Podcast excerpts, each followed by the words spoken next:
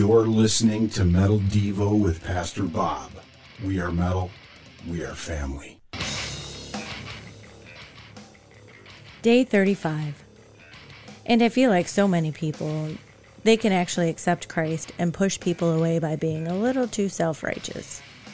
Reginald Quincy, Fieldy, Arvizu, Korn. Then Jesus told this story to some who had great confidence in their own righteousness. Luke 18:9. Self righteousness is ugly, nasty, sinful. It can turn good deeds into blasphemy against Christ. Charles Spurgeon explains it this way The greatest enemy to human souls is the self righteous spirit, which makes men look to themselves for salvation.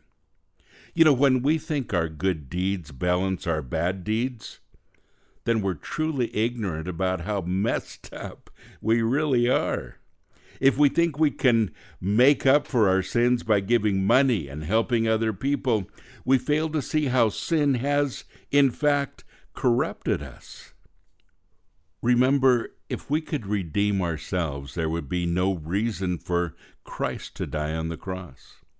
We need to nail our self righteousness to the cross as well we must ask for forgiveness for being silly enough to think we could ever come close to earning our forgiveness.